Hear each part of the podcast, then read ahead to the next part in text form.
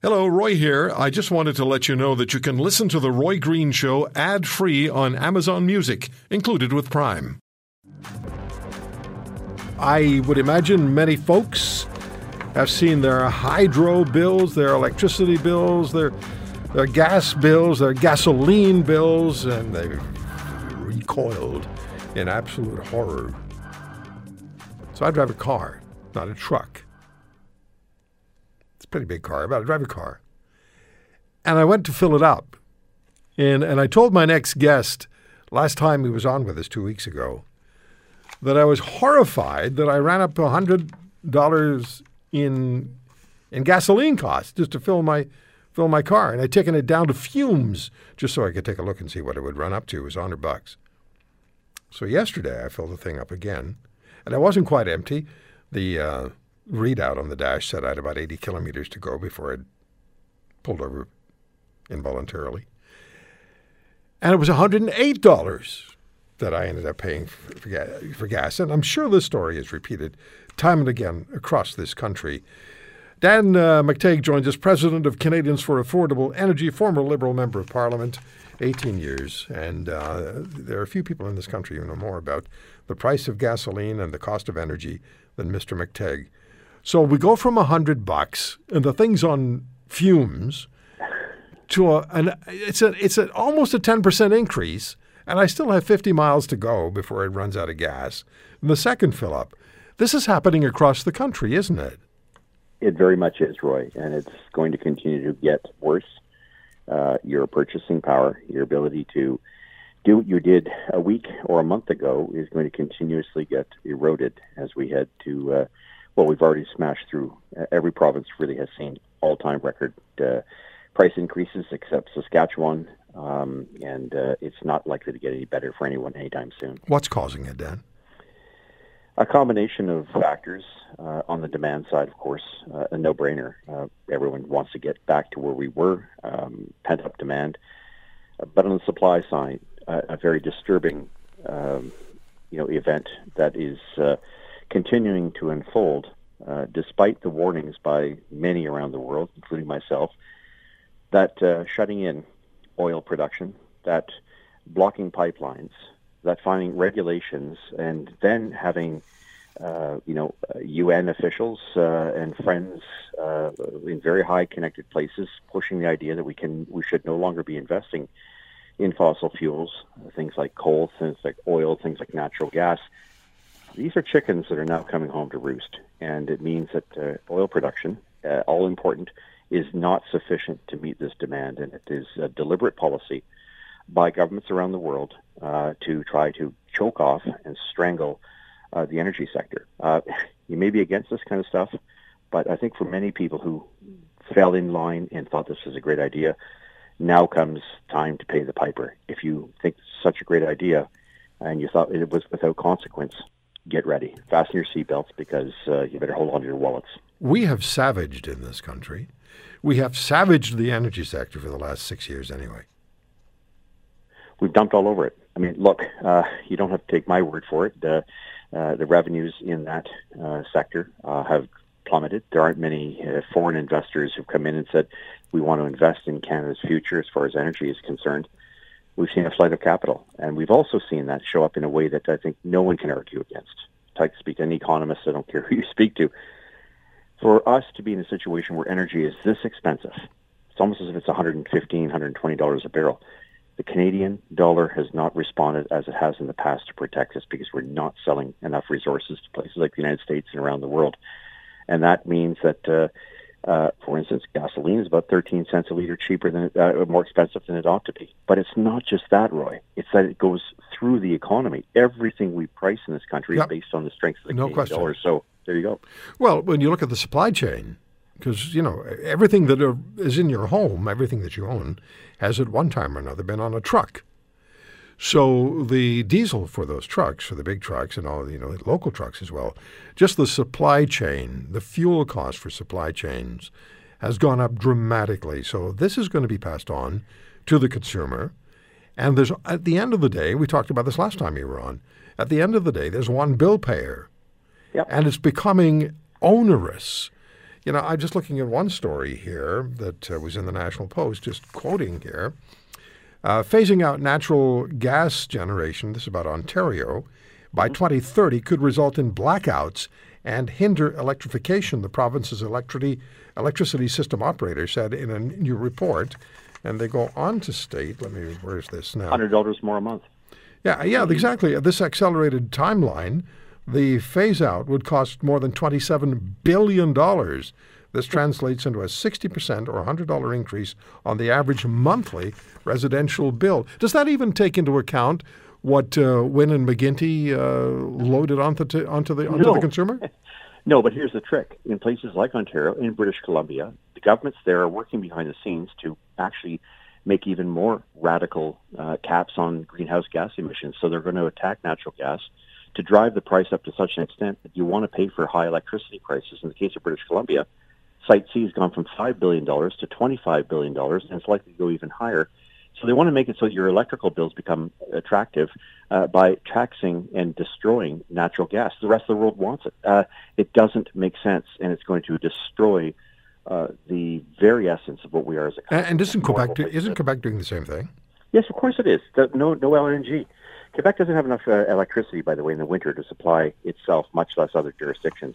Uh, and make no mistake, anybody who thinks, uh, as our 30 municipal councillors here in Ontario thought, we can just get away, uh, you know, rid ourselves of natural gas plants. This is what's in store. Everybody talks a good game on green, Roy, except that when it comes to actually having to pay for it, when people actually see the bill, they're starting to see the bills for diesel, for uh, natural gas, for their electricity, and of course for gasoline. You've got a lot of people now saying, well, hang on a second here. I didn't sign up for that. Actually, you know what? You voted last election. Doesn't matter what party it was that is currently represented in the House of Commons. You actually did vote for higher taxes on yeah. fuel and making life very difficult for yourself. And the taxes are going up. There's no question. There's a timeline. We haven't even started. Wait till he wait till he he increases the HST two percent. It's coming. So, is Canada then captive to international economic forces, or do we have the ability still should we choose to engage, do we have the ability to keep our domestic prices lower and export significant quantities of oil and natural gas to foreign markets, markets uh, likely eager to purchase Canadian energy? I would, I would imagine that China would be quite happy to uh, Roy, there'd be a buy lineup, our product. But there'd be a lineup, but we've allowed activists, alarmists, and uh, you know a, a, a currency in this country, a narrative that says, no, Canada's bad. Look, we're the coldest nation in the world. We are some of the most inhospitable regions of the world, but we have an abundance of energy.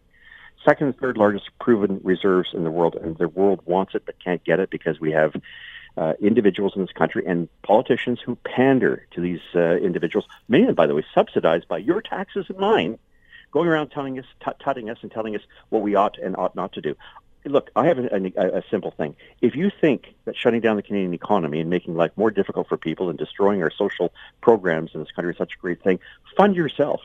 And I mean by charities that actually tra- show some transparency when they come out behind here. But it's it's unfortunate because we've we've given so much away. The you know life has been good in Canada. We can live off the fat. We can cash serve checks. I'm being cynical, of course, but I have to be realistic this thing is about to get very real, Roy, and uh, you and I and others will be seen as uh, slightly ahead of our own time when we warned this was going to happen over the past couple of years. So I received an email from the Canadian Energy News Network. I'm not quite sure who they are, but uh, but they send me information on a regular basis.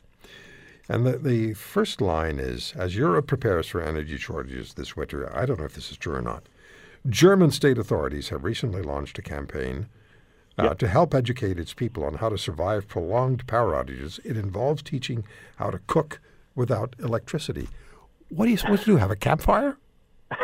you know, there's a picture that's used by Reuters. That's a picture from Canadians from Affordable, from affordable Energy or for Affordable Energy. That's your guy. I should get be, be getting a little bit of money for that uh, infringement. But here's what they're suggesting. Uh, you know, forget uh, the fact that we have pain, we've put ourselves in the situation where we put all our eggs in one renewables basket. We wind doesn't blow, solar doesn't work, uh, and you need more energy. Industries are shutting down, and people are having to face a 13-fold increase just to keep themselves warm in Germany, Belgium, uh, and of course in the UK, which is, uh, I mean, a real mess. But this is what's coming to Canada. This is what's coming to the rest of the world. We have energy starvation leading to absolute energy poverty. And I don't know what the outcome's going to be, but I know in cold winters, when you don't have heat, you wind up with a lot of people in a very, very difficult situation. Dan, about eight or 10 years ago, I decided I would do a lot of research on the energy situation, excuse me, the energy reality in England. Mm. And it was, it was very frightening what I read. And one of the things that has stayed with me is that many British seniors who are not well off ride the buses all day, every day in the winter, because that's the only way they can stay warm. It's unfortunate that a country like Britain that needs desperately needs uh, natural gas is willing to go and bend knee to Russia to get it. Has just this week rejected the idea of expansion of natural gas in the North Sea, which it shares in common uh, with Norway. It is incredibly naive and disconnected that you have elitists going around dictating to hardworking people how they're going to manage their lives because some people believe that the world is coming to an end in 10 years. This is absolute madness. I think it's going to mean uh, lead to Bojo's exit.